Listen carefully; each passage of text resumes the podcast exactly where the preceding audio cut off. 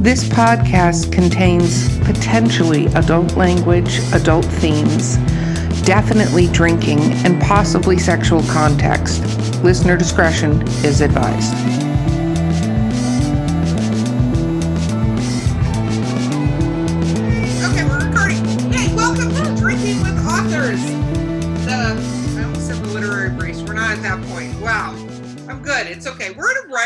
Writer's retreat, so we've been kind of drinking throughout the day. So no judge- Fun. Um, I'm your host, Erica Lance. With me today is, Vanessa Valiente. and our guest today is Carrie Vaughn. Woo! Okay, let's talk about what we're drinking. We're really loud this thing. I'm proud of us. Okay, so I do have one of my drinking with authors cool, tumblers, and we now have shot glasses, which I'll send you an email. If you want one, Carrie, I send them to all of our guests. And in it, it Yes. Well, Melinda has one. I've decided that I want all of you guys who are just amazing, amazing, epic authors to do a group photo. authors cups, preferably with whiskey. It has my my drink is a blue moon. It has an orange that I actually cut up, so I feel super fancy about what I'm doing. Um, Vanessa, what are you drinking? Ooh, okay. So I'm drinking the Dreaming Tree, and this one is Crush. So, mhm. Yeah. Very super cool. fancy. What are you drinking today, Carrie? Um, I'm going to call it by its fancy name. This is a Cuba Libre, Woo! um, yes. also known as a rum and coke. But I put a I put a lime in it, so it's fancy. It, it's like the orange. We're very fancy today. We're fancy. I'm proud of us. Okay. So tell um the listening audience if they have not heard of you before, which means they live under a rock, but if they haven't, will you talk about what you write a little bit? um, I write science fiction and fantasy. I cross all sorts of genres. Uh, yeah, I I did the math recently. I've been a professional writer for 20 years now, so I've I've kind of gotten to the point where people ask, "Well, what do you do?" and I I kind of get stoppered up because I don't know where to start. Um, I'm probably best known for my urban fantasy series about a werewolf named Kitty who hosts a talk radio advice show for supernatural creatures. Um, that series ran for 14 novels um, and a couple of short story collections. And I actually just had a couple of uh, collections related to the series come out this year um, The Immortal Conquistador and Kitty's Mixtape. Because along with novels, I really love to write short stories. Um, and so I wrote a ton of short stories set in that same universe, and I was able to bring those together, which made me really happy. Um, I've written a bunch of other novels as well. Um, I a couple of years ago, I won the Philip K. Dick Award for my post-apocalyptic murder mystery called Bannerless. Oh wow. Um, so yeah, those are probably the things um, that I'm best known for. Um, and also this year, I wrote uh, two novellas about Robin Hood's children um, that I had a great time doing, and I'm really proud of. I saw yeah. that. I saw that. We cyber stalk our guests. We call it research, but it's really cyber stalk because you know it's the internet and we get to do stuff. It's it's really interesting to me that you said that about short stories because we talk to a lot of authors who write novels. So I I'm really good at writing short stories. I can do it no mm-hmm. problem. 2000 words, 100 words. I can do fucking flash fiction. But I know a lot of authors that can't do that. Like they start to write a mm-hmm. short story and then 25,000 words later they're like, "Okay, it's done." And you're like, "It was supposed to be 5,000 words." Thanks. So, how you find it easy to jump between both? I do. Um, and I'm really grateful that I do because I think being able to do both and move back and forth between them has given me a lot of opportunities. And it's just a really good, being able to kind of adjust the size of your story is a really good tool to have in your toolbox. Um, so I started with short stories and I'm, I'm kind of, I, I started long enough ago that, that that was the advice that you got writing in science fiction and fantasy. You start in short stories and you make a name for yourself and then you move on to novels. Um, and, and that was kind of the conventional wisdom is, and that once you moved on to novels, you wouldn't be writing short stories anymore. So I hear that a lot, the people that started in short stories and then moved to novels.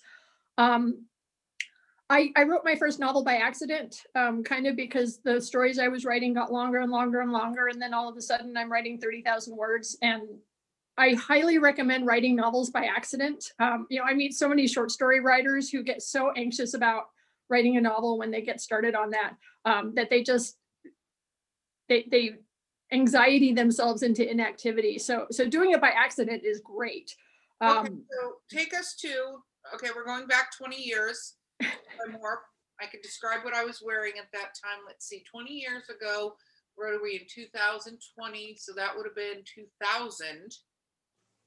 I had some parachute pants. So let's talk about what happened back then. I didn't have parachute pants in 2000. They were not fashionable anymore. Okay, so let's talk about you coming into writing and accidentally writing a novel. So where do you begin your story? Okay, I actually have to go back another 10 years because it took me 10 years to break in. so this is an epic, which is the one thing I haven't written yet. I feel like we're in a, in a time travel machine that is not are, we are. behaving the way it needs to. So I, I started trying to get published when I was still in high school. I was not a very good writer because there's just not very many 16 year olds that are very good writers. I didn't know that at the time. Um, so I just kept going um, and You were not a selling anything. writer at that Hmm? time. Everybody should have read your work. I mean, you're a I was I was so sure that story about the- the dog that survived the nuclear apocalypse that was three pages long was just going to like sweep all the awards. I was absolutely sure of it. It it didn't happen. Um, so I kind of you know I I graduated high school. I went to college. I was writing. I was you know submitting. I was living my life, doing the things. Um, still writing stories, still not getting published. I worked in a bookstore uh, for a few years after college. Um, and what I would do is, you know, we had notepads by the phone. So when people asked for a book, we could write down what they were looking for and then go, go look for the book and all that kind of stuff. Um, I would write notes about the story I wanted to write and shove them in my pocket and then get home after work and pull all those notes out. And then that was my writing for the day. And that was kind of how I wrote my first novel is that I was I was at work writing notes, shoving them in my pocket, pulling all the notes out at the end of the day. And that's kind of how it happened by accident is I was just in this mode of thinking about the same story all the time. Um, and it just happened that I kind of had the leisure to do it and I had big pockets with lots of notes in them. my cardigan Um, better. Just yeah, yeah. Yeah, it turns out when you work in a bookstore, nobody notices that you have like notes falling out of your pockets all the time. I actually I actually used to do the exact same thing you did, but I was a server in college. And right in between like taking orders, behind my slip, someone would say like a piece of dialogue. I'm like, ooh, I'm gonna put that in my novel. And then I'll be like making notes or writing like descriptions. And that was how I wrote my first like absolutely terrible, never will see the light of day novel. But hey, you gotta start somewhere. And you gotta make the time no matter where that is. Exactly. And it, and that was super easy to do because you know you're you're at the store, you're moving around all the time anyway. There's just a lot going on, but that you know the story the story machine was still working in the back of my head. So I, I should spoiler alert, that novel never got published. You know, that that first novel was terrible. It, it's it's in the trunk. Um, weirdly enough, I wrote a short story kind of taking that same idea of the novel that did get published a couple of years ago in Beneath Ceaseless Skies. So never throw out an idea. You know, it will always come back around. what was Um, the novel about, though? You're leaving us. What was the novel about? It was about it was fantasy. It was traditional fantasy.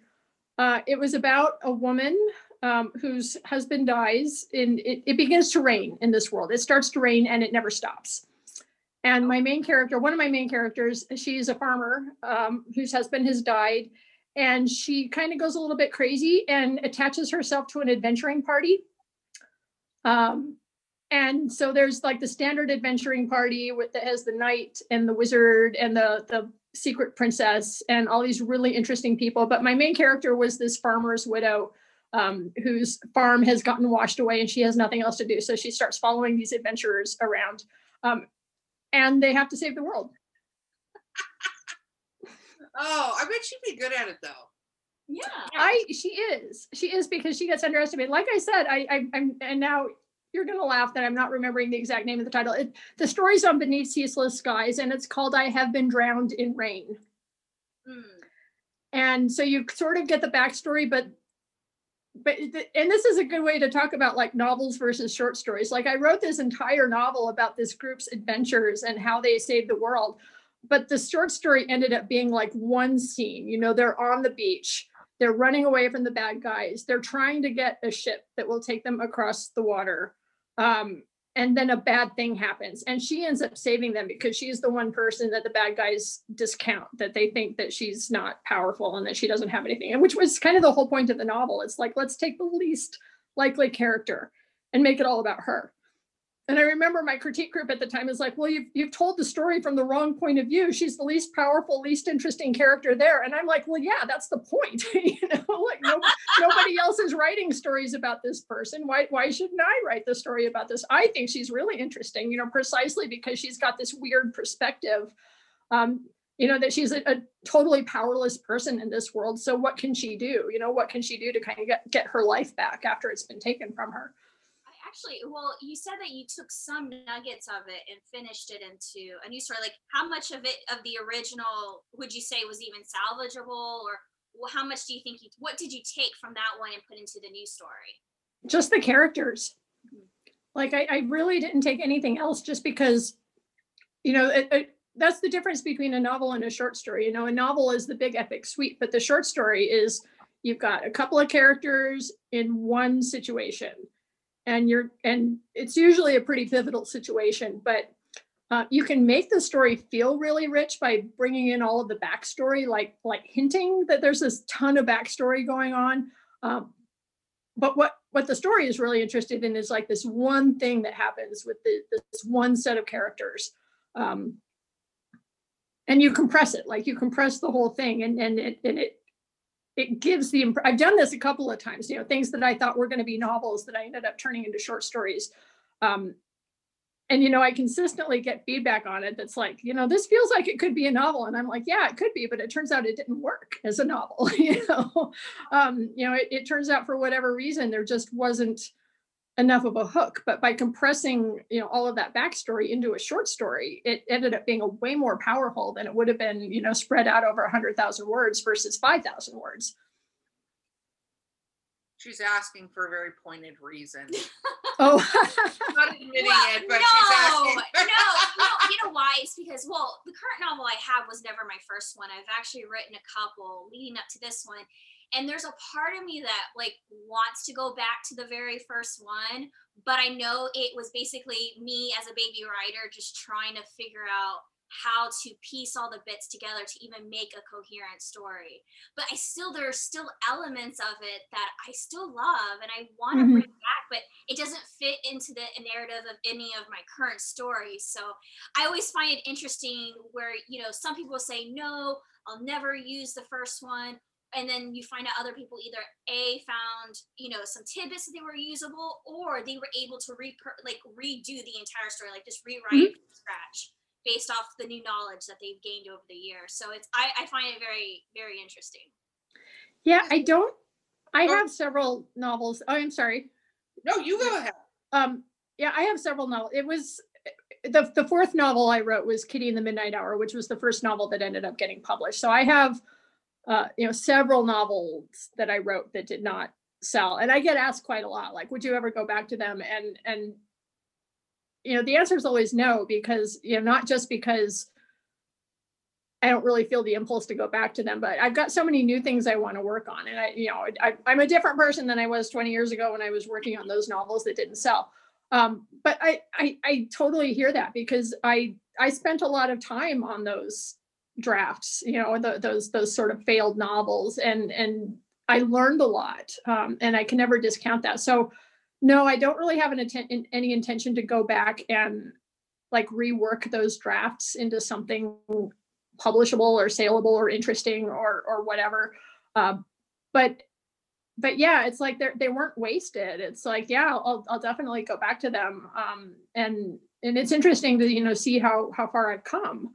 Um, but yeah, I've got too many new things to write to to really want to re- rework um, the old things, you know. Right. My first story that I wrote started with the the night was dark and stormy or something like that. That's how I knew that one needed to be shelved. I'm not kidding. I found a, a, a, printout of the first couple of pages. I was on a dot matrix printer, and I was like, I I shouldn't show this to anybody ever. Because any no, I, I that's how I shelved my first one was I try to test it against a bunch of like writing articles because you know you're trying to figure out okay what's good you know the advice and it was like a checklist of 10 things that you don't include in your first chapter and nine out of the 10 i had committed them and so i had like the character waking up and looking themselves in the mirror and like Yeah. a mundane place and it's just uh it's interesting to go back to it and be like oh my god what the hell was i thinking at the No, time it was brilliant. It was brilliant. okay. So in the bookstore, what did you go to school for? Uh, literature. okay Oh, that's I, good. I have a master's degree in English lit. Yeah, pe- people kind of assume that I, I have a degree in creative writing, but it's in literature. Um, so That that's still brilliant. That's still. I was wondering if you're going to go accounting. I was going to be an account. We talked to so many writers that oh maybe the accounting So- was the right answer. funny you should bring up accounting. Um, you know, because my my mother's a CPA, and my day job for eight years, kind of my last big day job was I was the administrative as- assistant in a in an accounting office, a tax prep office. So I drink and I'm psychic. Look at I'm me. I'm very fond of the accounting troupe. But do go on. I'm sorry. I No, totally it's fun. It's funny because my mom was a CPA too, and I did a lot anyway. Yeah, well, my Moving dad, on. my dad's a CPA too, and I couldn't. Like, I tried, and I was like, I came home and I was like, Dad, I'm sorry. I tried. I did. I had a, my degrees in marketing, and I was like, I tried, but I can't do this because I'm just such a creative like brain that I can't sit there and just do numbers and balances. Like, but I. I think that's hilarious. that you guys all. do the same No, thing. it's just, we're all accountants. Okay, good. End of podcast. Clink. No. Um. So we let's fast forward. So you you're writing in your your sweater pocket, and then you do this, and then fast forward. Now we're through four books. We're on book four that you finished. What happened Mhm. on that journey to book four? How do we get to book four from sweater notes book one? so so one of the things um so between writing my first book and writing the fourth book i got my master's degree um, in literature i also went to the odyssey writing workshop um, run by Jeanne Cavelos um, learned a ton um, I, I give Jeanne so much credit uh, I, I made my first pro short story sale less than a year after attending Odyssey. So so I had been in a rut and I, I you know I was writing but I wasn't figuring it out. And and going to Odyssey and just having six weeks to really focus on writing uh, was huge. Um, went to Boulder, uh, Colorado, got my master's degree. Um, working the day job, still writing, still shoving notes in my pockets. Um, you know i'm eh, that is such a good question like what happened? What was it with that that fourth book that that made it saleable? Um part of it was luck. There was a big part of luck. And by that time i was kind of fatalistic about it. Like nothing else had sold so i just assumed that nothing was going to sell. So i was just writing whatever i wanted to write at that point. You know there, there was a little bit of like wanting to write to the markets like all right fantasy. Fantasy is popular. Fantasy sells. All right fantasy. And that's great. And it turns out i'm actually not a very good fantasy writer, I think. And we could talk about that. I think sometimes that I'm not the best person to talk about my own writing because I'm just, I'm, I'm in the tunnel and I don't see it. Um, so from working in the bookstore, I became aware of Dr. Laura, Dr. Laura Schlesinger, um, who is a talk radio advice relationship guru person she wrote a book called 10 Stupid Things Women Do to Mess Up Their Lives that was on the bestseller list when I worked in the bookstore. I hated this book with a passion. Um, I never read it, and I'm I'm okay with saying that I did I didn't read it, and I still hated it with a passion because most of the people who bought it were middle-aged men who wanted to give it to their daughters. Oh. Um, and it drove me bananas that they did not see the damage that they were doing um, by giving this book to their daughters and their granddaughters. And just as a rule of thumb, don't give self-help books as gifts ever. Um, I, I saw a lot of that, like people really genuinely wanting to help, but buying self-help books to give to their loved ones, which is basically sending a big message of, I think you're damaged and need help, which here's a book that which may be true, but that's really not the way to do it. it it's it's really terrible. It don't don't do it. Don't give self-help books as gifts.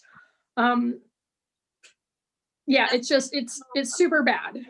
That everyone kind of has to come to their own conclusion. Like, well, you can give it as you can give somebody a book, but you don't do it under the guise of a present. yeah, Like it's not Merry Christmas. Here is that guy. Here you need help. You need you need you're broken and you need fixing here. Yeah, so so that's like a big rant and that's like a big powerful thing that I have living inside of me from working at the bookstore. Um but that was also the time that Buffy the Vampire Slayer was on the air and I thought to myself, what if Buffy Summers called into Dr. Laura with her relationship problems? What would happen then?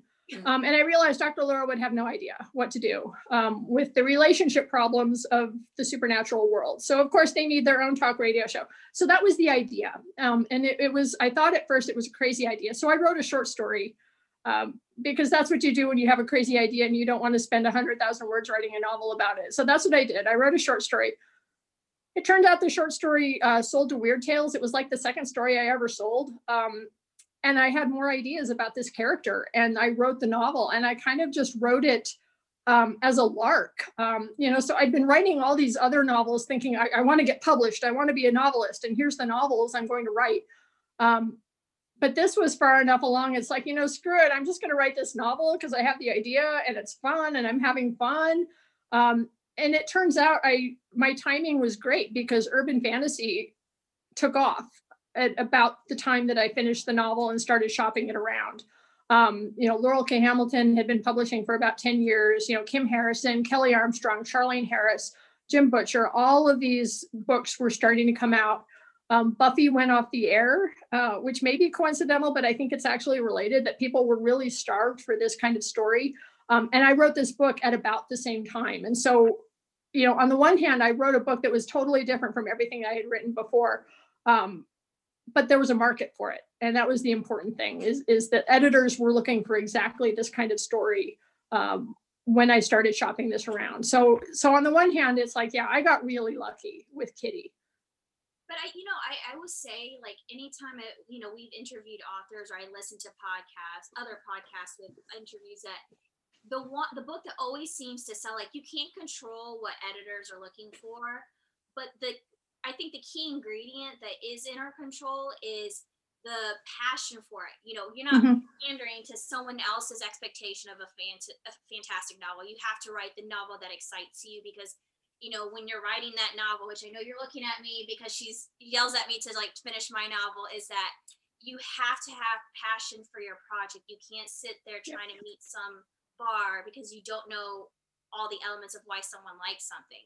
So you have to love it because that is what kind of comes off when you're writing and you're getting through those tough writing slumps so it sounds to me like you were like, you know what, screw it. I'm not gonna deal with anyone's expectations. I'm just gonna write what I love, and that's it. And then, and then the other element was you wrote something that also fit the need that editors were looking for. Well, and, and, you know, writing what I think, um, you know, cause it, it, it's not that I didn't love those other projects. Like I was really passionate about them while I was writing them and they meant a lot to me. Um, but writing something that looks like what's already out there isn't going to stand out um, in the same way that writing something that's a little bit off the wall. And and that was a really weird time for that kind of book, like the werewolf vampire soap opera drama, urban fantasy. The, the, the thing that came to be known as urban fantasy because it wasn't actually known as urban fantasy at the time. And that's a whole other conversation that we could have because I, I I found myself in the middle of it and I thought a lot about it. Um, but yeah, it, it wasn't a thing. And it, it was just, I, I just had this crazy idea and I just wrote a book and, um, and I didn't know there was a market for it, you know, and, and it was, it was just different from the other books I had written. Um, and, and I think that might've been part of it is that the other books I had written, I was writing things that looked like things that I had read, you know, looked like things that were already on the shelf.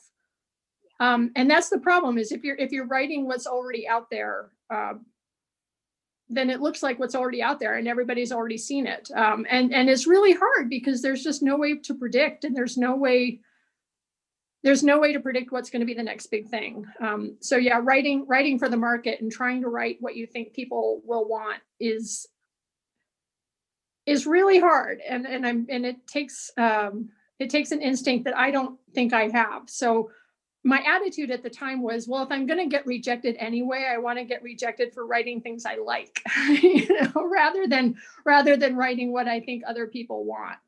Um, and and that was kind of a huge hurdle to overcome. It's like it, you know, it, it this is a hard gig one way or the other. You know, it, it's difficult. Um, it's difficult to break in at the best of times. Um, so if you're going to get rejected, you know, at least love what you're doing because it because at that point that's the only benefit you're getting out of it is that you love it Are you traditionally published all the way? We're going to come back to some of the other stuff. Are you traditionally published all the way? i'm i'm like 90% traditionally published i do self-publish some side projects that i have and we can talk about that and like why i did that um, i do have some self-published stuff out there but i don't it's not um it's not my primary thing and I don't put a lot of effort into it. I, like I don't do any marketing, um, which is a world I'm just kind of starting to dip my feet into the whole kind of self-published marketing um, algorithm pursuit It- thing. It, it is is too. You know, we have a we have a small press we started at the beginning of this year. oh, excellent. Yeah, we did it because we're pretty much fucking tired of the way the publishing world is for most authors. Not every author, but the majority of authors, the publishing world is like a horrible juggernaut of doom where there's choose your own adventure only ends in a pit of spikes, right? So, or you know, a pit of vipers or a pit of this. So we did that. And it's interesting because as you go into doing that, being a self-published author, which a lot of us were before and then went, we can actually help people. So let's do this differently. Is it is a marketing thing in self-publishing. It is so heavily you have to know marketing. And it's interesting because it's changed a little bit that Yes. people are going, I want to write a book, but I'm a marketer. So I'm like this, they're starting off almost as a marketer before being an author in the self-publishing. If you go all the way down that rabbit hole, it's interesting because authors are no longer just writing books. It used to be the time of being up in a cabin by Mhm. yourself with a typewriter and you know this weird assistant that doesn't speak English and you're up there for you know six months or two years doesn't matter depends on who you are and you write this ne- you know this next great novel and now you know we have friends that write 10 books a year Mhm. they're self-published authors to maintain a five-figure a month salary to write 10 books a year but that's what they do in order to do it and then they do ridiculous marketing on top of that mm-hmm. Yeah, and and that's what I haven't keyed into. So so to un- unpack all this a little bit, mm-hmm. like that that whole fabled like the way writing and publishing used to be has always been a myth. Like there's always been an air of myth about that. Like 30 years ago, they spent a lot of time talking about that fabled past where writing and publishing was better than it than it is now. That's always been a thread in publishing. Um, but you're right that things have changed a lot. Like like I like I mentioned, I did the math, and and so this number has been hovering over me all year. You know, 20 years I've been at this. Um, when I started out, the the business, or at least the science fiction and fantasy, this is another thing. Like science fiction and fantasy and romance and literature and young adult all work differently. Like all of those little categories work very differently. So so the things you know, I'm talking about science fiction and fantasy, and that may not necessarily apply to young adult and it may not necessarily apply to romance. So so there it's all different. It's all this big patchwork weird Frankenstein monster thing. When I started out, science fiction and fantasy had basically been working the same for about 30 years, 30, 40 years. Uh, like the, the previous big disruption had been the invention of mass market paperbacks. Mhm. Um, so that that's a big thing I could get into. The other big disruption happened in the 90s with uh, Amazon and the chain bookstores and publisher consolidations. But even with all of that, things basically work the same. You know, you in science fiction and fantasy, you broke into the short markets, the, the short story markets, or you know, you got an agent and you broke into traditional publishing, um, which was the only publishing at the time. Um, it had basically worked the same. So I was I came up using the rules that had worked, you know, for about 30 or 40 years at that point. Um, within 10 years, everything changed. um, which was huge and upsetting and disruptive and made me really glad that I broke in when I did because I broke in on the old rules that I had learned, uh, you know, coming up through the community. Um, and we could talk about conventions, like science fiction conventions is another weird thing that science fiction has that like other areas of publishing don't have. Um, I'm this is like a fire hose of information. So I don't know if any of this is useful, but I, I write fantasy, so everything you're saying, I'm like, please just tell me more.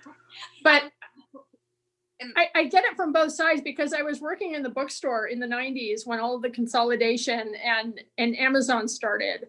Um, like I went to the BEA where Amazon had was the first year that Amazon really made a big push at BEA with their big banners in the convention hall and everything. And it was really weird. Everyone's like, what the hell's going on with Amazon? What is this thing?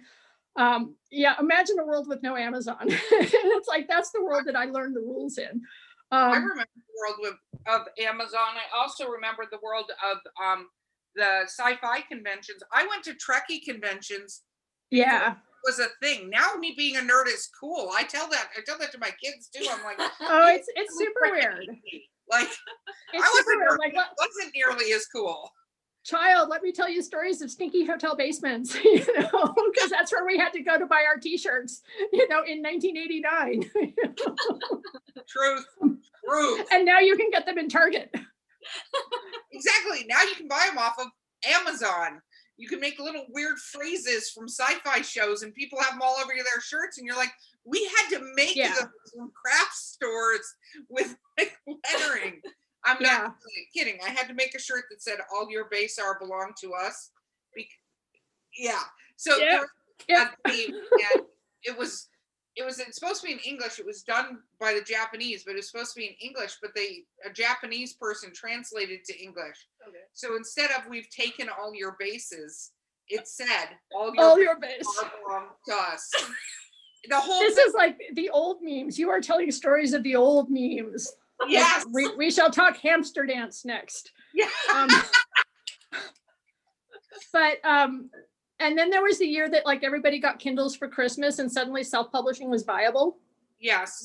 Um, and and I remember there was about a year there where everybody in the writing community was freaking out because the death of publishing was going to happen, and it really was going to happen this time. And I just want it on the record that it's been 12 years since then, and the death of publishing hasn't actually happened yet. So there was a stretch of time there where I, I kept getting put on traditional versus self-publishing panels as the traditional author representative. And some of them got very confrontational because the self-publishing authors were very into the death of publishing um, narrative and that their way was the only way and, and the rest of us were dinosaurs who were going to die off and it turns out none of that actually happened and I, I started kind of taking this middle road because what what ended up shaking out and, and you could sort of see it shaking out at the time um, people read books for the same reasons, like whether they're reading traditionally published books, and most readers don't actually tell, like they can't actually tell if something is self published. like if they're buying everything online, if they're buying ebooks, they don't differentiate so much. They they want a good read and and they're they're buying their books based on the same things that people buy print books on, which is word of mouth, authors that they already know, uh, the books that their friends are talking about. Um, so so the way that people go about finding books and buying books doesn't change it turns out. Um, and and you as an author it you know people read books because they want to be entertained they want to learn things they want to feel things. Um, so the more of those bases that you can cover the more successful you'll be the more readers you'll find. Um, and the other thing is it's like you're going to work really hard one way or the other. Like the thing that drove me crazy as an author is that there were people who were going into self-publishing thinking it was going to be easier and it's not it turns out it's not. Like like people i would tell my story and people would look at me like i was nuts. Like you spent 10 years trying to get published. Why did you spend so you could go and self-publish your early novels right now and you would it would be great. And i'm like oh no no it wouldn't be great because those are really bad. You know 'cause i don't want to self-publish my first novels. Yeah, I like um so they always say no matter if you're like the myth is if you're in traditional you don't have to market. And like that is I, I think it's very like a small percentage where uh, you know a publisher and you can correct me if i'm wrong that they pick one person or one novel that they kind of put all their money towards. But everyone else pretty much has, for the most part, has to do some level of marketing. So you're not exempt from it if you go through traditional publishing. Yeah so that that's another one that I I kind of push back a little bit against because that's that's another one that's that that that narrative has been around for a very long time. Um, you know, since the 80s, that that you know, publishers don't really put money into anything but their big bestsellers. Um, I, I have to back up that I I am one of the authors that they decided that they were going to really push when my first book came out. They gave away the ARC at San Diego Comic Con. Oh, Oh, So I I got a really big push there. Um at the same time, like like there have been times where I asked my publisher, hey, could we do this? And they did it. Um, you know, so so it's not necessarily that they're not doing it. It's that a lot of times the marketing and publicity departments are filled with 22 year old interns um, who don't know any better. and sometimes you have to ask and sometimes you have to push back and and sometimes they're doing things that you as the author don't necessarily see like reaching out to librarians and things like that. Like like sometimes as authors we're not aware of how powerful the librarian market is whereas publisher publicity departments are. Um, and that's something as a self-published author you may not necessarily have any access to at all. Um, so this this gets boiled down to like these really simplistic um, assumptions, I, I think, and, and I'm not discounting anything that you're saying because I think it's absolutely true. I think one of the things that the internet has changed is is the way that authors are expected to have an online presence, and you've got authors like John Scalzi who have, you know, used their online presence as fantastic marketing tools. And so publishers point to that and they say you should be able to do what John Scalzi's doing. When it's like, no, none of us can do what John Scalzi is doing because he was doing it before anybody else, and he's better at it than anybody else and you can't just point at that and expect the rest of us to be able to do that. Um, but there but there's still this kind of cargo cult feeling that like well authors ought, ought to be able to do that because john scalzi did it and not looking at some of the the bigger issues involved here. It's it's just so, it's so complicated. Um, the thing i resent now that didn't used to be true is that that publishers would give authors a couple of years to develop an audience and that's not happening anymore. Like when I broke in, an author would get a two or three book contract right out of the gate. oh, And and that's not happening anymore. They're getting one book contracts. You get one book uh, to find your audience. And that's not really fair. And and and that didn't happen 10 years ago, um, you know, 15 years ago when I broke in. Um, so th- this is a thing that I think is absolutely true, and it's still true, and it's always been true that that an author's best advertising is their next book. You know, you you draw. thousand percent with that. Like I am a Mhm. firm believer that you need to have your next pre-order up. I don't give a shit when that thing is coming out, but the moment your book releases, another book needs to be lined up out there. It's a And buy. People buy, and they Yeah. need, when they're done with your book, they need to see the next book they should be buying.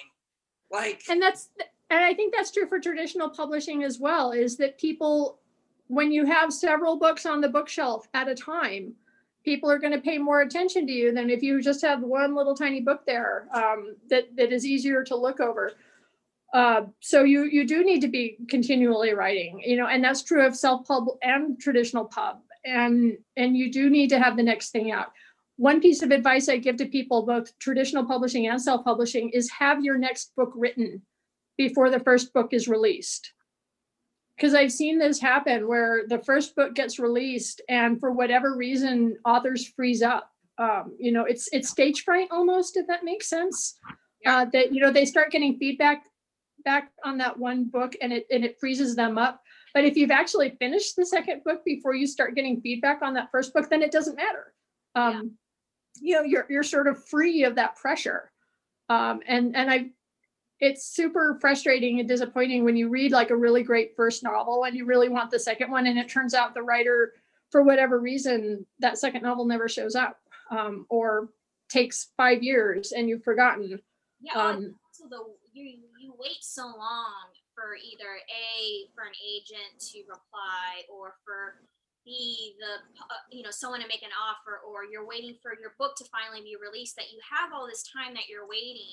And sometimes you have to move away from that and focus on the next thing way ahead of schedule so you have that lined up.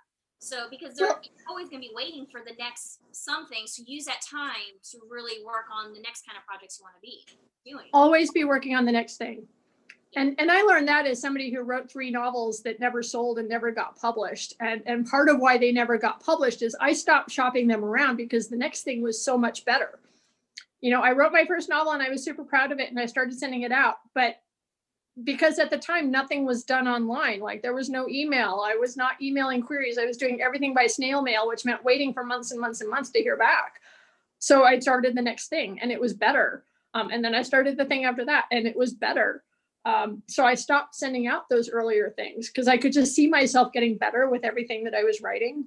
So that's exactly it. It's it's it drives me bananas that I do have you know writer friends um, you know aspiring writer friends who have worked on this one thing so much and they love it to pieces and they start sending it out and they're not and they don't work on anything else like they don't start the next thing and and part of me is just like i'm gobsmacked because it's like i've got a million ideas i'm always working on like five things at once how can you not be writing something new you know um, i'm always working on something new because I, if i could live a hundred years and still not have enough time to write all the ideas that i have um, but I, I talk to writers all the time who who they write their one thing and then they work on selling the one thing and they don't write the second thing. And it's like, how are you going to practice? How are you going to learn? You have to work on the next thing, um, and the next thing, and the next thing. Um, yeah, it, that's that's imperative. I, I think, you know, it, as much as we talk about the marketing and and how sucky the whole publishing business is, and how terrible, how hard it is to get stuff out in front of readers. Um, I, I am heartened that at times it really does come down to the work and and the writing and the stories and and what you're working on next and how far you can push yourself, you know? Totally. Okay, we have to take a five second break for for the listening audience. We'll be right back. This is the voice of Drinking with Authors. You are at our commercial break, and our commercial is Hey, do you want to be a guest on our show? Or do you have a question for one of the guests on our show? Or do you have a brilliant drink recipe that we've never heard of?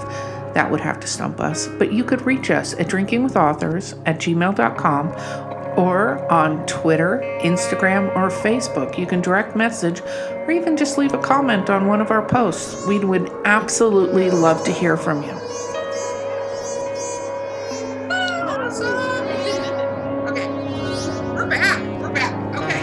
So I think it's, you know, I love hearing this from that side. I don't think everything in the world of publishing is terrible.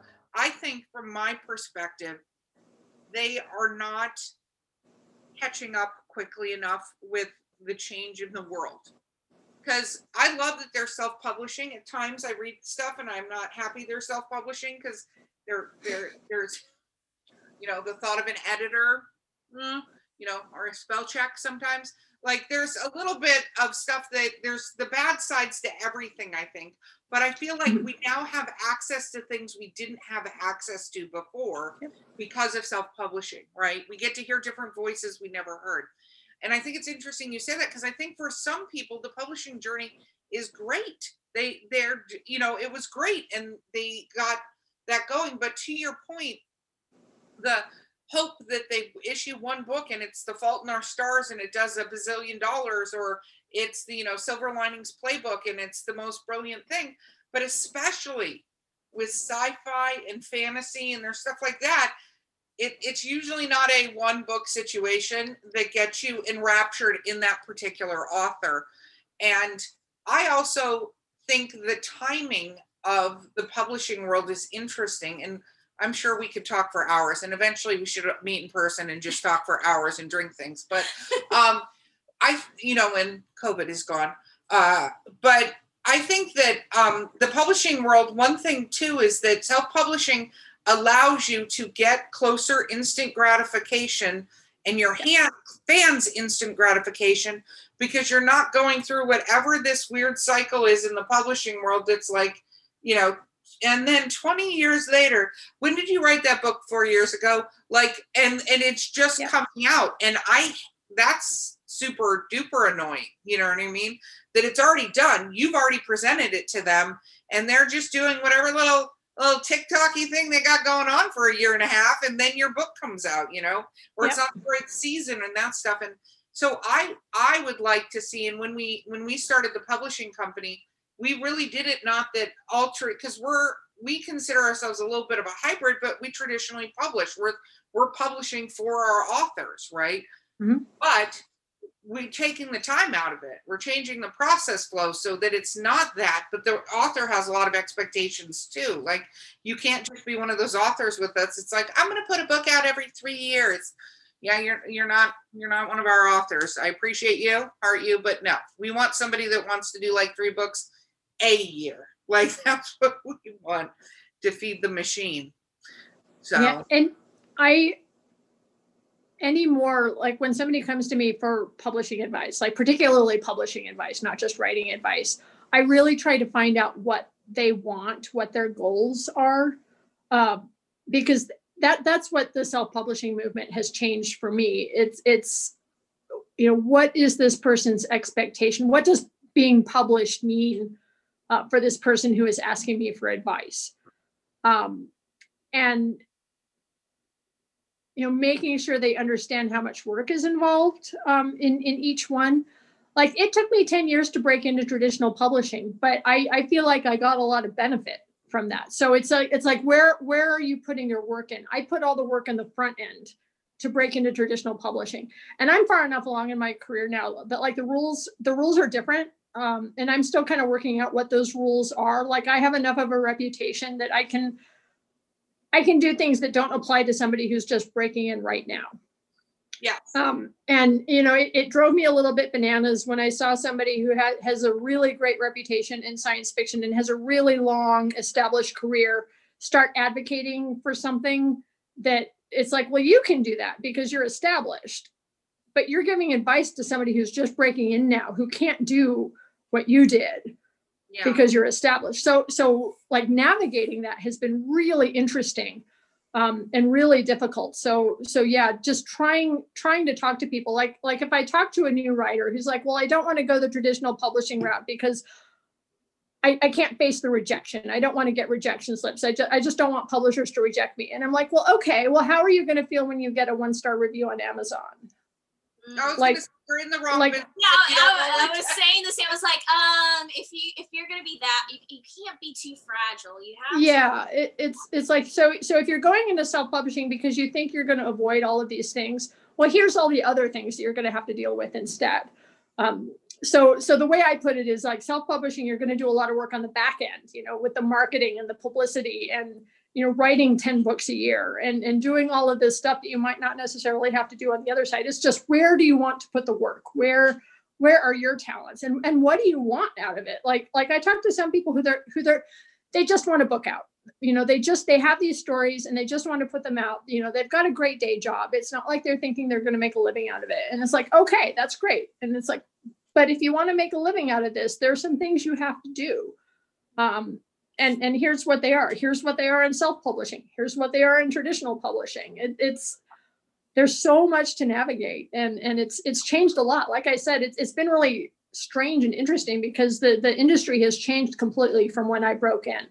So on the one hand i shouldn't be giving anybody advice. Like nobody should listen to me at all. Um, because it's it's totally different. It's you know the rules i learned you know as a baby writer are completely different than they are now. But at the same time I, what i tell people is like look at what you want to accomplish. You know make sure you're very clear on your expectations and your goals and why are you doing this? And is the path you're taking going to get you where you want to go? Yeah, you know like if it, if your goal is to be you know on the new york times list and to win a hugo award et cetera et cetera it's like there there's a path you know there, there's a very well established path to doing that. Um, and if you think you're going to get there by you know doing your novellas on kindle you're not going to get there just because that's not what the path looks like. That's still a totally viable option um, for a different set of goals. Um, No, I think it's true. I think you know it, it's the acknowledgement you want. What do you want from it, and what are the true expectations? I always I always tell people when they're looking at writing any any art form or anything, actually anything, because I work in, Yeah. I do human resources. I'm a uh, basically a chief human resource officer at a company. You wouldn't believe it from hanging out with me, but they let me talk to thousands of people. So, um, but one of the things I always tell people is you need a correct estimation of effort on what it is. Because you have to decide, one of my favorite sayings is, is the juice worth the squeeze? Because going down a path, there's a lot, whether it's traditional or self-publishing, like you said, there's all these little barriers that you have to. You want to be on the New York Times bestseller list, or you can actually research what that takes to get there and how you have to do it. And is that the acknowledgement you want? And is is that worth it to you in the end? And can you also sustain it? Because like you talked about your 17 books in a series, and you mentioned Laurell K. Hamilton. I think she's on book 29 of her Anita Blake series, right? Um, these people, and I don't know sure Charlaine Harris where she's at, but you know, a lot of I know she went past where she wanted to on that bad boy, but Yeah, know- she she wrapped up the Sookie Stackhouse, but she's doing some other things now. yeah but you you look at this and that's a sustained thing. You know we we talk about the girl who writes 10 books a year. That's fantastic. Exception not the rule. Do you have it in you? Do you have the creativity? Do you have the stamina i'm going to use the word stamina to do 17 books in a series and have them come out and have them maintain that same level of um, awesomeness or increase in awesomeness in order to do it because the idea of that some people might think but when you go cool so how many words per day can you write? Let's do some math. Let's pull out let's go back to our counting. Let's pull out a little spreadsheet. Oh, let's do this. This is what it's going to take for you to write a hundred thousand word book. Now let's do 17 of those divided by you know Yeah. like i think there's some practicality that i i think it's important not to to dash any dreams but just to go i call it the marilyn monroe syndrome you know they talk about how marilyn monroe was in a soda shop and somebody walked in and discovered her right norma jean right she was in a soda shop they discovered her with her red hair decided to dye it blonde and make her this big deal but that's because they didn't have headshots the way they have headshots. They didn't have auditioning the way they have audition. It wasn't the same game at all. To your point, publishing was different 10 years ago. So if you're expecting to be sitting there, you know, typing away in a Starbucks and somebody walk up and go, What are you writing? And, you know, they go, Oh, I'm writing about, uh, you know, a zombie bounty hunter. And somebody go, I want to buy that. As a matter of fact, I want to buy 10 of those. Psh, Yeah. you're not gonna you're not gonna Marilyn Monroe that shit. It's not gonna happen. So let me let's talk about 17 books. Is that story done? Or are you still going? Um, yeah, it was it was 14 books and it's done. Like Ah, the I I um I'm about to do one of my time warp things again. I like Um, it. so so when I wrote the first book, I assumed nobody was going to publish it because nobody had published any of my other books at that point. Um, but they bought it. They wanted the second one. I had the idea for the second one. Uh, and then they wanted two more, and I had the idea for two more. And if you read the series, you could get to the end of book four, and that's like an end. Like there's a pretty good end there. But writing that one is when I realized that, like, oh, this could go on for a long time. I could actually, this like the whole urban fantasy thing, it was clear that it had become a thing and that long series was the way that it was going. Um, and I had quit my day job by that time. so so that's when I started thinking it's like, okay, how can I write a multiple book series? Like an open-ended series, which is different from like a fantasy trilogy that ha- is like a complete story told over volumes versus an open-ended series that could theoretically go on forever. Um, so I started thinking about okay, how how am I going to tell a story over I don't know how many books. Like I at that point it's like okay, let's let's figure this out. And what I did is I gave myself kind of an endpoint. It's like I am going to wrap this up someday and this is what the end is going to look like. I don't know how many books are going to be in the middle there, but I've got the ending. And I'm going to detour now and and talk about Lois McMaster Bujold's Vorkosigan saga because that is the series that taught me how to write a series. It's my favorite science fiction book series. Um, she, I don't even know how many books she has right now. She's been writing them since the 80s. Um, and they're about this one family in this space opera universe, and they're fantastic. and it's I'm not a series reader. Like I'm not um like this is what surprised me most about writing a series is that I'm not really a fan of series, which was another thing I had to grapple with. It's like I'm not a fan of series. How is how am I going to write this series that I don't know how many books it's going to end up as? Um, so I looked for I looked at Bujold, I looked at the Vorkosigan saga. It's like, what do I love about this, and how can I extract what I love about that series to help me write the kitty books? Um, so I kind of I, I developed this list of, of like here are the things I need to make this a great series. And one of the things was there there needs to be a goal. Like each book has a story, but the overarching series needs to have something that it's aiming towards. Um, and that's what I ended up doing. It's like so each book stands alone. Like each book tells a story, but the undercurrent of it all is that there's there's a target that we're heading for. Um, and that when when that gets resolved, then the series is done. And I was able to do that. I, I'm actually really freaking proud of it. Um, that, that I was able to do that the way that I wanted to do that. Yeah, the last book is called Kitty Saves the World. so it's sort of like this is the end. you know, we can't get any bigger than this.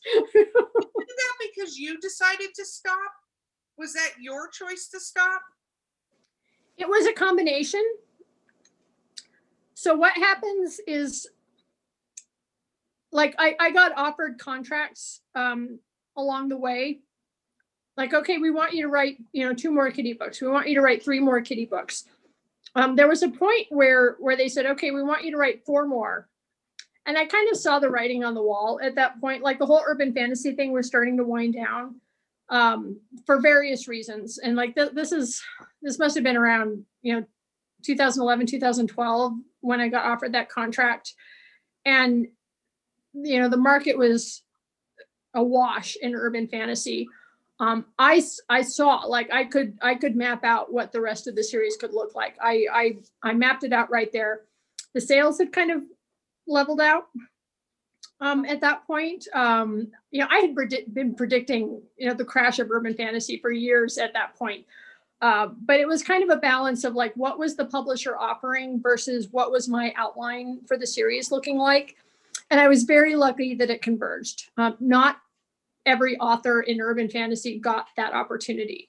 Um, a lot of authors were cut off before they were able to wrap up their series the way that they wanted to. But I was able to kind of see, you know, I knew I had a four book contract and I could sort of see that it wasn't going to go past that really just from what the industry was doing and what the genre was doing.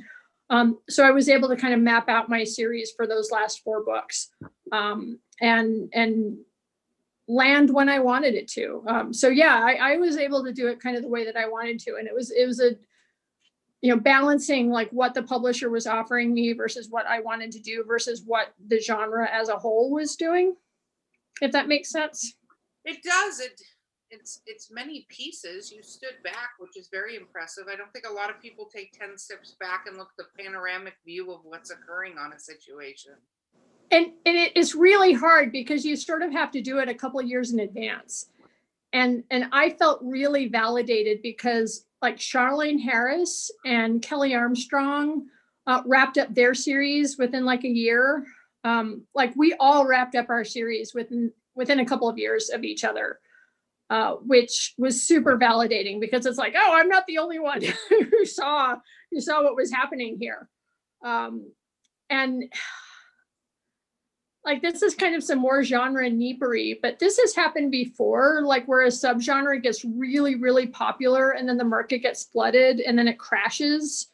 Um, you know, you'll you'll still hear people talking about the crash of the horror genre in the early 90s um, that that you know Stephen King and Peter Straub kind of fueled this huge boom in horror fiction through the 80s, but it just got so flooded and there was just too much and readers couldn't keep up and readers got tired of it and they just stopped buying it like cold turkey and and the genre just crashed. Um, and I could sort of see the same thing happening with urban fantasy. What's really interesting is that that so many of those authors moved to self-publishing. It's like the audience was still there but you know it, it's like what you were saying traditional publishing had kind of lost touch with what the audience wanted. And and traditional publishing wasn't letting authors develop. They wanted bestsellers with book one. And it's like you're never going to get bestsellers with book one like except in really unusual circumstances. You know it it took me four books to hit the new york times list. So you know it takes time to build an audience and they weren't giving authors time to build that audience anymore. Um so it, so everything crashed. It's like you know they were they were there were a lot of like books one and book two in a series but but nothing after that. Um and and there are readers out there who are like they, they won't buy a series until there are five or six books in the series and i understand that as well but it's like if you don't buy book one and book two there's never going to be a book five and a book six. Um, and that's what that's what happened to urban fantasy. Um, you know that the traditional publishing wanted immediate returns uh, but they weren't willing to give the time to build the audience. Um, and at the same time self-publishing was happening and there were a bunch of authors in self-publishing who were who were doing the instant gratification thing. It's like you know they'll have a new novella every two months and you can get your fix there. Um, there, there was a lot of things that converged with the whole urban fantasy thing. And then mass markets. We could talk about how how mass market publishing has kind of collapsed over the last five years or so. Yeah. Um, and and that contributed as well. But it is yeah we we there was there was a lot of writing on the wall. And and like i said i felt super validated just because there were a whole bunch of us who wrapped up our series within a couple of years of each other. No i i, I think it's good what got you decided to move, move on the robin hood children because i'm drunk i'm going to jump to robin hood children i could talk for hours about robin hood's children um so I, I've always written lots and lots of different things. And and this was this was from being a short story writer, you know, writing for science fiction and fantasy magazines. I feel so fortunate in science fiction and fantasy. We have all of these magazines that just want they want good stories. Like that's all they want. They don't care what they're about. They don't care the genre. So while I was doing the, the kitty urban fantasy thing, I was also doing like crazy short stories like across genres. Um, and it was really interesting like i'd have people come to me and saying like people know you do other things besides kitty right and it's like well no you know like like the people who read kitty all they want is kitty and that's fine that's great um but meanwhile like nobody cared what i was doing in these short stories like so so there's the branding issue like like my traditional publisher was very concerned about branding. Like I should be kitty and nothing else. But meanwhile, in short stories, like they didn't care what I did in short stories. Like nobody cares about branding in short stories. You're just a short story writer. And that's fantastic. And I love that. So I, I write everything. Like in short stories, it's everything. I've got so many ideas and, and I'm just doing I'm covering so much ground, you know, and it's not by intention. It's just this is what I do. This is just what this is what it's like living in my brain, and and sometimes it's unpleasant. Um, hey, there's time travel in your brain. I'm very appreciative of this. Yeah, yeah, yeah. Well, do you feel like you know having the opportunity to write those short stories made sure that you weren't getting burnout from Kitty? Because I, I think if yep. you're only working on Kitty, at one point you kind of like your excitement for Kitty would just kind of like you know kind of descend into the pits of you know so do you feel like it helped keep your momentum with that series? Absolutely. Absolutely. Um and it, it, it, turns out as part of my writing process like you'll talk to authors who start in short stories and then move to novels and never go back to short stories. It turns out short story writing is part of my novel writing process uh, that i will I always get stuck on my novels. Every single novel, I've gotten to a point where it's like, I'm sick of this. I don't want to work on it anymore. I have no idea what happens next. I can put it aside and take two weeks off and write a short story that's completely different and then i can come back to the novel with fresh eyes and fix whatever's wrong with it and and that's what i do you know i go back and forth because that's part of my writing process so i get stuck on one thing i move to something else yeah. Um and and i can finish that. I can get that instant gratification of writing a short story. You know which i can finish in a couple of weeks. And then i can go back to the novel and my subconscious has worked out whatever the problem was on the novel. Uh, i do that all the time. Um, and that's why i've been able to keep writing short stories because i need it. I need the break. I need to just do something completely different than whatever novel it is i'm working on at the time. Yeah no, I always hear that that's actually like the best thing to do, which I should take the advice um, because I've been like writing my current project for like seven years, and it's like you know they always say you know people should definitely you know, open up to doing short stories to get that more instant gratification because then it, it feels like you're making milestones in your writing Yep. journey, you know, while you're Yep. working on that other project that's, you know, taking, you know, more time, you know. Eight years. exactly. Yeah. Eight and um and so so something i could i could talk about there is is the robin hood stuff is novellas i had the idea for the robin hood stories like years and years and years ago um and i i thought it was going to be a novel but i couldn't quite pull it together so i just kind of tucked it away so 20 year writing career at this point uh, 20 years ago, novellas, there wasn't a big market for novellas. There were literally like three places you could publish science fiction and fantasy novellas, and nobody else, there's just no place else to publish them. So I just didn't work on novellas. I, I didn't write novellas. I didn't I didn't go there because I was competing with people like Connie Willis. You know, Connie Willis sends a novella to Asimov Science Fiction they're going to publish Connie Willis before they publish me, and rightfully so because she's brilliant. Um, and and I love her to bits, and they should publish the Connie Willis novella. But it meant that there's a very limited slot for for how to get your novella out in the world. Um, it's totally different now. Yes. It's Yeah. totally different. so over the last few years, I have discovered novellas, and I love novellas. Um, and it's something I had never written before. Um, so my Robin Hood stories are novellas, and and I I traditionally publish them with Tor.com, um, Ow. which which is which was something that didn't exist 10 years ago. You know that this was an avenue that was totally non-existent. So it's been really interesting for me that i had all of these novel ideas um, that i didn't really deal with uh, you know and just kind of tucked away because it turns out they weren't novels they were novellas um, and the self-publishing thing so i, I uh, one of the things i've self-published is uh, a side character from the kitty stories named cormac um, who's the badass bounty hunter, um, who also has a partner who's a Victorian ghost, and it's very complicated. Um, but uh, but I've been able to write some novellas about them, which is one of the things I wanted to do. Is was a spin-off with them. You know, and novellas are great, but there's such a market for them now that didn't exist, and and that has been fantastic, kind of stretching that muscle. Um, I've actually been seeing a lot of, especially because I write, um, you know, YA, and what I see the trend in YA authors is there is a, um, a more more of the writers are writing novellas in their current universe of the story that's really popular as you know uh, pre-order incentives and newsletter incentives, and it's a kind of a great way to like tell the fans like hey calm down i'm working on that next novel it's going to come soon but here's a short a novella to you know hold you over and i think it's Yeah. a great tool I think all we're also side characters. So Yep. that's what I've seen. Like Gena Showalter um, has the Alice in Zombieland, and she's put out these novellas. Like it's a series, but she's put out novellas about some of the side characters, Yeah. kind of what we're talking about here, that allows you to hear more of that story that maybe you want. So you're still in the same realm. You're Mhm. still getting the same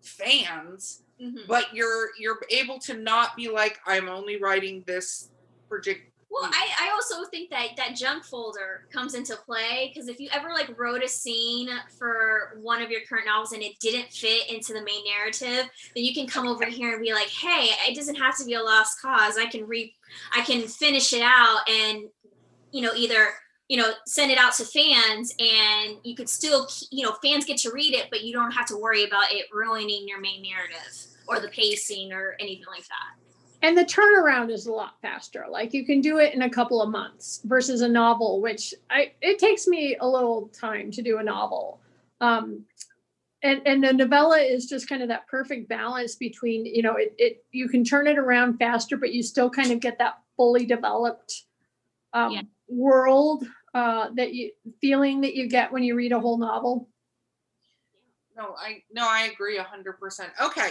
We are actually getting near the end of time for this. serious? I know. We have a whole other sub episode to go though. So we have more time to talk. We have more time to talk. Okay. What uh, um what is the biggest piece of advice you would give authors out there listening to this? Uh, so there's there's always the the write, just write, like write as much as you can. But I follow that up with like get better, like learn, uh, analyze, like read a lot. Like don't just write, but read. Like anytime you consume media, you need to analyze, um, analyze for story. If you don't like something, figure out why, and then don't do that in your own stuff. um, you know, like, like this seems really obvious, but but it's true. It's like, you know, if that one TV show annoyed you, figure out why and don't do that. If you put that book down, figure out why. Because that's how you learn. And and you know, it's not just just writing over and over again isn't going to get you where you want to go. You need to learn and you need to develop. Um, and you do that by analyzing other other people's stuff this is why my degree's in literature and not creative writing uh, because i just i wanted to learn from what other people were doing and and i think that's something that we don't talk enough about it's like how be an active consumer of, of media and then pull that into your own work so that you can learn and get better and develop. Yeah especially diverse. Anything that's outside mm-hmm. of your planning to write because sometimes because it allows you to make a spin on that current genre because you don't want to be again what you were saying earlier is you don't want to mimic what is already out there. You want to present something new.